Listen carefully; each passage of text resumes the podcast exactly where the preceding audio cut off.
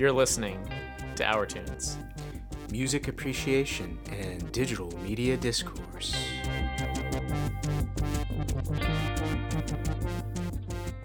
Welcome to Our Tunes. I'm Louis. Hey, Louis, I'm Brad. Hey, Brad. What have you been listening to? Believe it or not, I've been listening to a lot of reggae. you got reggae pilled.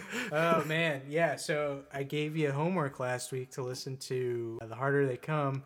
You know, the summer is upon us. I was feeling like I needed some like uplifting music to bring me up and carry me along. And reggae was there for you, man. Yeah. And it's not something I traditionally go to in those periods, uh, but it's doing it. I'm on this wave right now.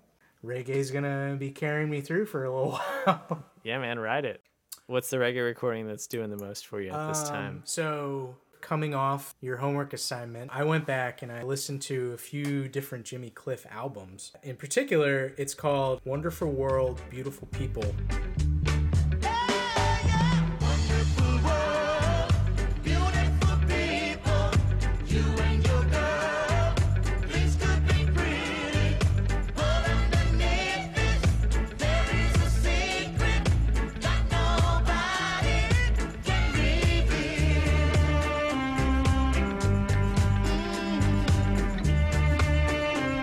Came out in 1970.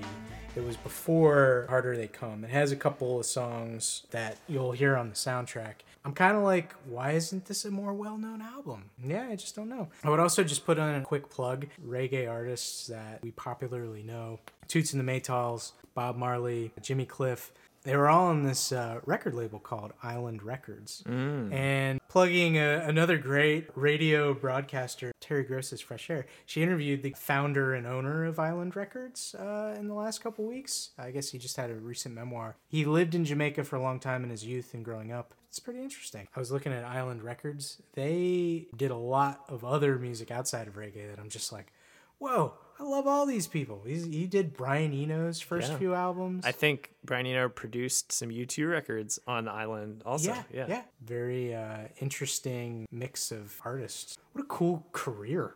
Very awesome. I'll check out that interview. How about you, Louis? What have you been listening to? Well, my buddy Evan showed me an artist that I felt like fell into our discussion of reggae a little bit. This artist is Coffee with a K. She put out an album this year called Gifted. And not all the tracks are reggae, but there's definitely a lot of reggae influence. And it's more of like electronic. It has like those intricacies that we appreciate about reggae. One track standing out to me on that is Lonely. It's definitely got some of reggae vibe, but more of a newer production style with the baseline up in the daytime. Had a late night, but I never lay down. I never stay down. I hope your day's fine. We should spend the day now. Hey, I'm gonna make time, so you should make time. And we should play. I have enough things to say. Aye, let's run away. We can take a vacation. Treasure creation, okay. I've been digging that. Added it to a, a, starter playlist I'm making of some reggae songs. So hot reggae summer, here All we right. come. Yeah, I've uh, I've started my own reggae playlist. Don't worry, everyone. This is not turning into a reggae podcast. At least not right now. Tune in next week to find out more.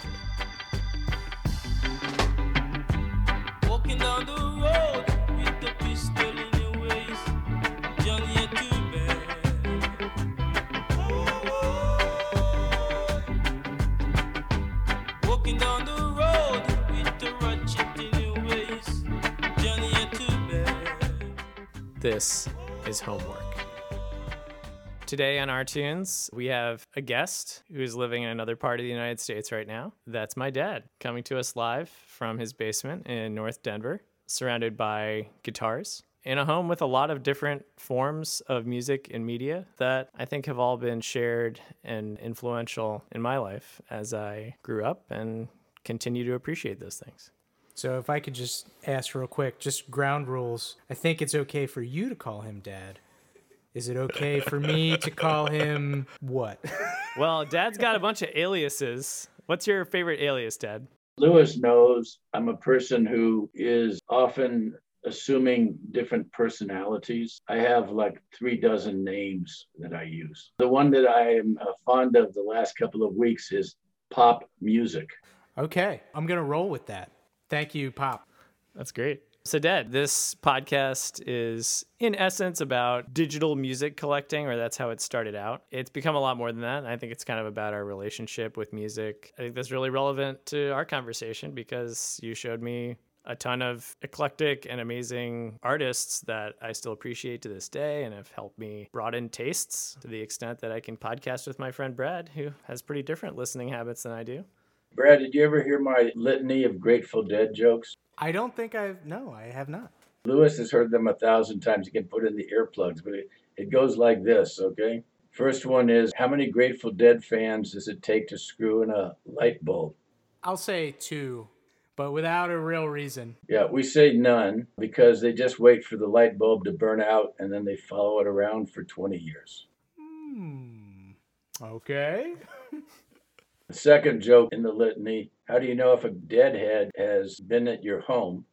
They're still there. They're still there. Okay, that one's pretty well known. Nailed it. Yeah. All right, give yourself a point, okay? Brad's Brad's onto it. Sorry, I won't steal anymore. I promise. You're taking a big gamble on Brad not being a huge deadhead, Dad. I, I don't see Brad as a deadhead, so I don't think these things are impacting him greatly. You you have something there. You you've read a pulse of some kind, em- emanating some sort of uh, cosmic wave that is being received. Let's bring it back to music and what we're doing here tonight. Let's bring it back to the harder they come. Why'd you land on on that soundtrack? I think where it started for me was I had a friend who just had a collection of DVDs, and I'm pretty sure I just picked this one out of the hat. I watched it. Some of the tracks from the soundtrack were definitely things I'd heard on the radio before, like The Harder They Come.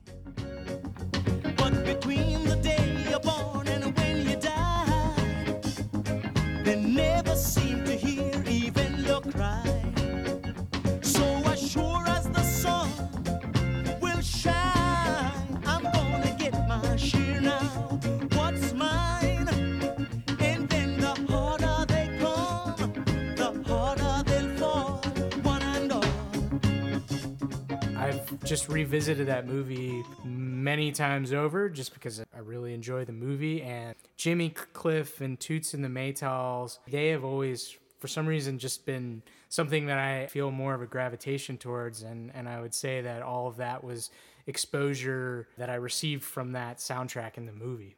With all this stuff, folks, at, at the end of the day, it comes down to what what do you like and does it talk to you, right? Mm-hmm. Absolutely. The powerful thing about Harder They Come is I even think Mr. Cliff is still alive.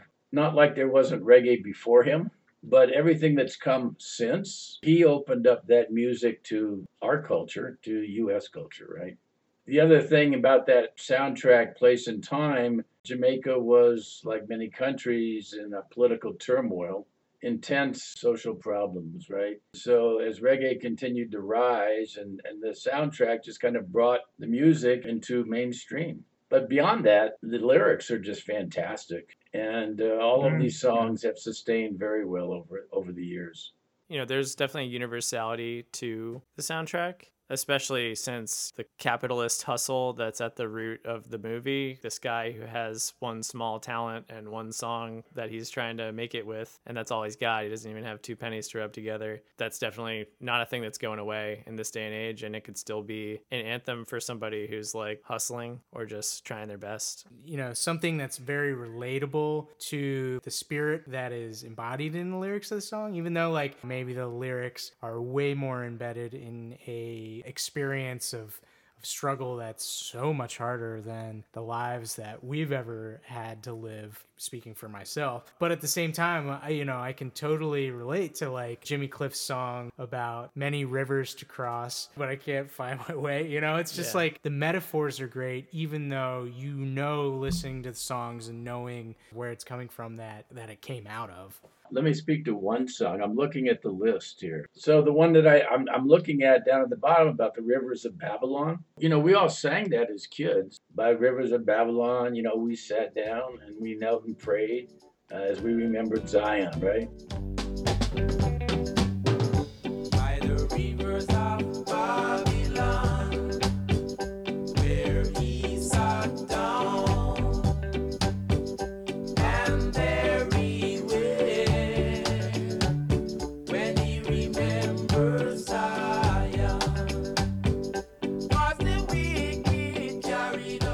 And let the words from my mouth and the meditations from my heart be accepted within my sight. Biblical stuff. Yeah, absolutely. I actually first heard that song in a rendition that Sublime did at the end of their album 40 Ounces to Freedom. There's a bunch of weird alt take tracks, and one of them is an acoustic cover of Rivers of Babylon. Definitely a song that was copped from reggae culture, reggae music, and I'd never heard the original before. And when I heard it in this form, I was like, I knew all the lyrics because I'd already heard the song hundreds of times. The instrumentation of it was just so beautiful. It was even more earnest and powerful hearing it, the version they had on here. I think the film came out in 72, okay? The film represented more than a story about Jamaica, you know, under oppression. We've been living in a country of continuous war for 12 years. When the culture tide shifts one way or another, sometimes there's a soundtrack that it just inspires you to stand up, own your life and your problems, and in the case of the songs, make them larger than yourself as the film goes, the pairings of songs from the soundtrack with moments in the film are spot on, but there's also periods of complete silence in the rest of the movie. The contrast between those moments is so strange. I guess the production budget on the movie might have been low. They can't just like fill it with a score. From the beginning, you have that overture, right? You can get it if you really want it, which is a great song. You can get it if you really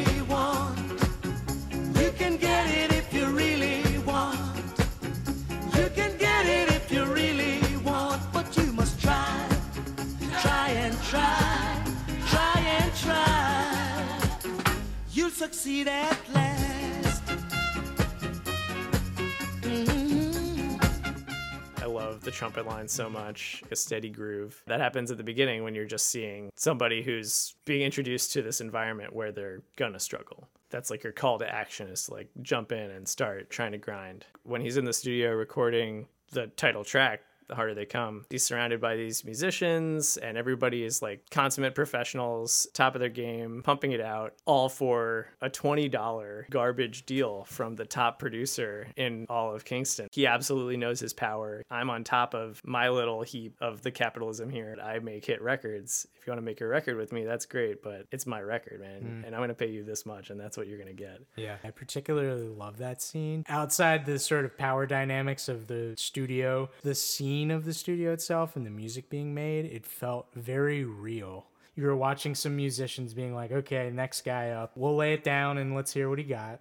almost all of the songs have got this more up tempo, more upbeat, kind of major key thing going on, while everything around them is like people stealing from you, trash in the streets. It's obvious that there's such stark poverty around them everywhere, but the music is coping, it's getting power that you can't get from anything else. It's the metaphor of the music studio as the escape mechanism from the hardness of everyday life. You can come on and record with a big star on your shirt, and you can have a number one song, and all of a sudden you might feel that you're getting yourself out of the uh, social conditions that have put you there, right? Pressure Drop, what a great mm. song. How many words are there in that song? Not too many.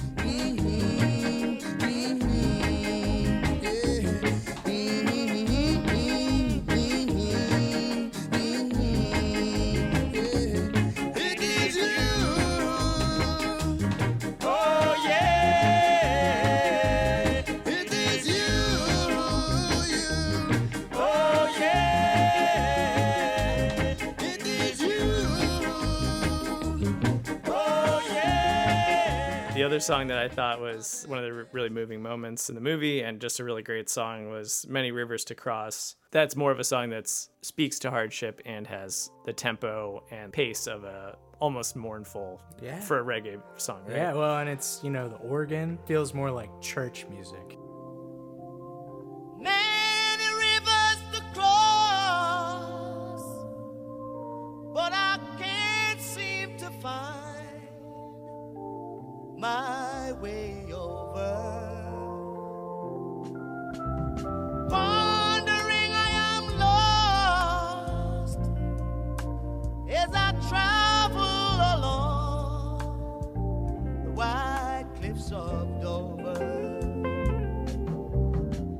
While we're sitting here sort of riffing on this, I always do the same thing. I always want to like go back to the seed syllable. What's the harder they fall mean? It's a biblical phrase about David and Goliath.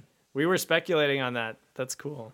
The expression that you'll find more common is the bigger they come, the harder they fall. But you can just think of David and Goliath, you know, So Jimmy Cliff is featured on this soundtrack on a number of the songs, and he's the lead actor. Throughout the movie, he's just hitting roadblock after roadblock. He's a country boy coming to Kingston with no money. He's struggling to find a job. He has musical ambitions. He can't get into the studio. Through the movie, you can see its socioeconomic barriers, some of which might be related to religion or politics and poverty. This David and Goliath metaphor, Goliath is like all of these hardships that this person is facing. it's not just the opponent or the adversary, the bigger the social problems. One thing I wanted to go back to when I was talking about pressure drop, Brad Louis would tell you a thousand times over that his parents liked to talk and play with words. Many years ago, we looked at the words that had press in them.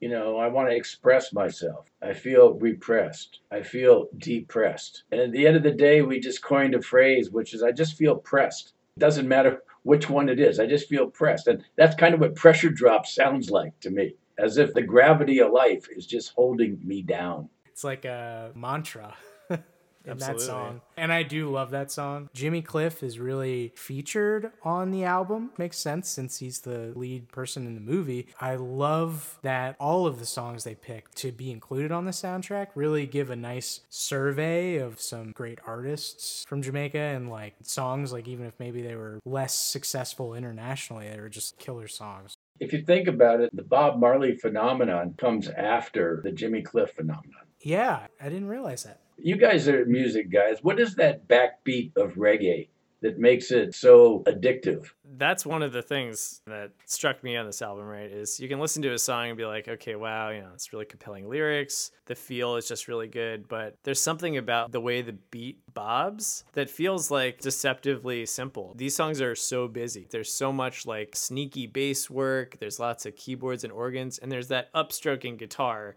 It's like somebody's picking up on the higher strings of a guitar going like, ging, On the upbeat. ging, ging, On on, the the on the upbeat too. is definitely what you know says reggae to people the moment they hear something like that. The backbeats are great and actually something that'd be interesting for you guys to just look at. The thing that stands out most audibly to our ears is that upstroking guitar on the sort of syncopated beats. As a bass player, I am embarrassed to say I did not in my youth appreciate how much reggae bassists were really just holding it down. In re listening to this soundtrack over the last few weeks, I've just been, wow, how did I not know this? It's mind blowing and it's really it flies below the radar. It's like Yeah. so subtle. It sounds like some of the influence from maybe like what James Brown was doing. It's more simplified chords, so it's not a lot of chord changes, and the bass player is really like laying down a groove, less melodic and more with the rhythm section. You know, I go out to Wikipedia and I ask what's the time signature of reggae? Comes back as 4 4. Reggae usually has a 2 4 or 4 4 with accented second notes, time signature, and a low tempo.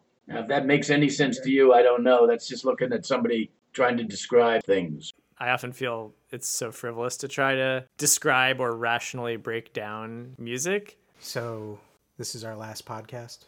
yeah, I guess based on my based on my statement, uh, yeah, shut it down. Just to add my pop music signature to this discussion, in a lifetime of hearing great music, uh, one of the highlights in my life was I did see Bob Marley's last U.S. tour. During COVID, one of the things that I did actually in the first couple of months of COVID, we played every Bob Marley record that we have, and we probably have more than a dozen. I mean, I know mom is a consummate lover of, of Bob Marley. I didn't think that you were quite as on the train as she was. She's the one that has all the records. I'm the one who saw him perform. Where do you guys want to go? Do you want to go from reggae to uh, deedle deedle deedle? Do you have any other parting thoughts? Um, I mean, again, this is a thing that I think we're going to experience over and over again, Brad, when you assign me a homework assignment. That it's going to be hard for me not to just like totally fall for it, fall Oh. in love with it, Oh, that's because this was a brilliant film, beautiful music, Okay. One of a kind and not something I'd ever really dug into before, right? Jimmy Cliff's music is not a thing I was highly familiar with. I feel like I had that experience too, and that's why I wanted to share it. And I feel like for those listening, as pop music just alluded to here, there's a lot of other music to be heard from Jamaica, and whether it's reggae or rocksteady, the film and the soundtrack are really great way to get a taste of that. Dad, do you have a, some parting thoughts on uh, The Harder They Come? Yeah, I, I've got one, which is, you know, first of all, thank you for dialing me back. I mean, I've seen the movie recently enough to remember, you know, not as much as you do, Brad, but you know what really stands out to me when I think about that film, like 50 years later, is the star on Jimmy Cliff's shirt. The lifetime of rock music and all of the entertainers we have seen and the performances. How many other people ever showed up with just, you know, one big star on their shirt? And then rose that star to the yeah. top of the uh, charts. Okay. Yeah, he was definitely rocking a style. You could tell. Yeah, uh, Dad. So you wanted to assign us an album for homework to listen to. What do you got? Because I find that you guys do such digging into material and reinterpreting it. Okay, what I really like is that you know music over time means one thing in one era, and if it's any good, it means something in another era. It's got transformation, right? And as Lou knows, and my wife knows, I've been a fan of the guitarist John Fahey since I could walk. Brad is putting his hands in the air. Brad, you were responding positively on your end. What's the what's your Fahey meme? The last guest we had on the show, Ben Curry, was the person who introduced me to John Fahey. It was the first time I ever really listened to that kind of instrumental finger picking acoustic guitar. I've really just scratched the surface. I think I maybe had just a burned CD that my friend Ben provided me. If there's a particular album or a couple of songs that in particular you're, you you would highlight. Yeah, it's called Blind Joe Death. It's his first record. Okay. Awesome. I usually play this song several times a week because it's a spiritual song, but it's also a beautiful song. In the genre of playing fingerstyle guitars, it's kind of like a, a classic song that people uh, learn. The song is called In Christ, There Is No East or West.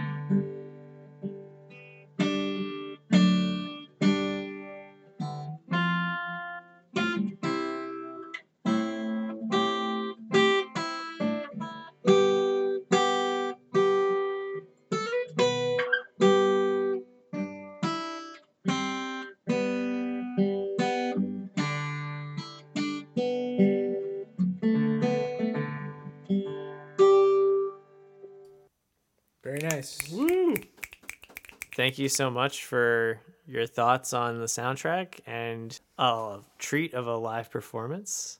Yeah, it's been great. I always tell you, always end with a good joke, you know. I'm in this uh, guitar camp in uh, Tennessee, I guess it is. And there's a gentleman who's giving a talk to the audience. And he's a piano teacher, and he's maybe in his late 60s. And he says, You know, when I was a young kid, my mom asked me, What do you want to be when you grow up? And I said, Mom, when I grow up, I want to be a musician. And she looked at me with that maternal knowledge and that star in her eye, and she said, Well, you know, son, you can't do both. Our tunes. Keep it going, guys. You're doing great. Thank you for uh, inviting me, Lou. And Brad, it's always a pleasure. Yes, likewise. Love you, Dad. Thank you.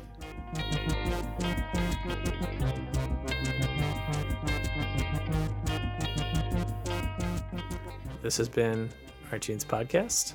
Tunes Podcast is hosted by Louis Weil and Brad Lanute, produced by Robert Hughes. Uh, you can follow us on Twitter at OurTunesPod or Instagram at OurTunesPodcast. Thanks so much for listening.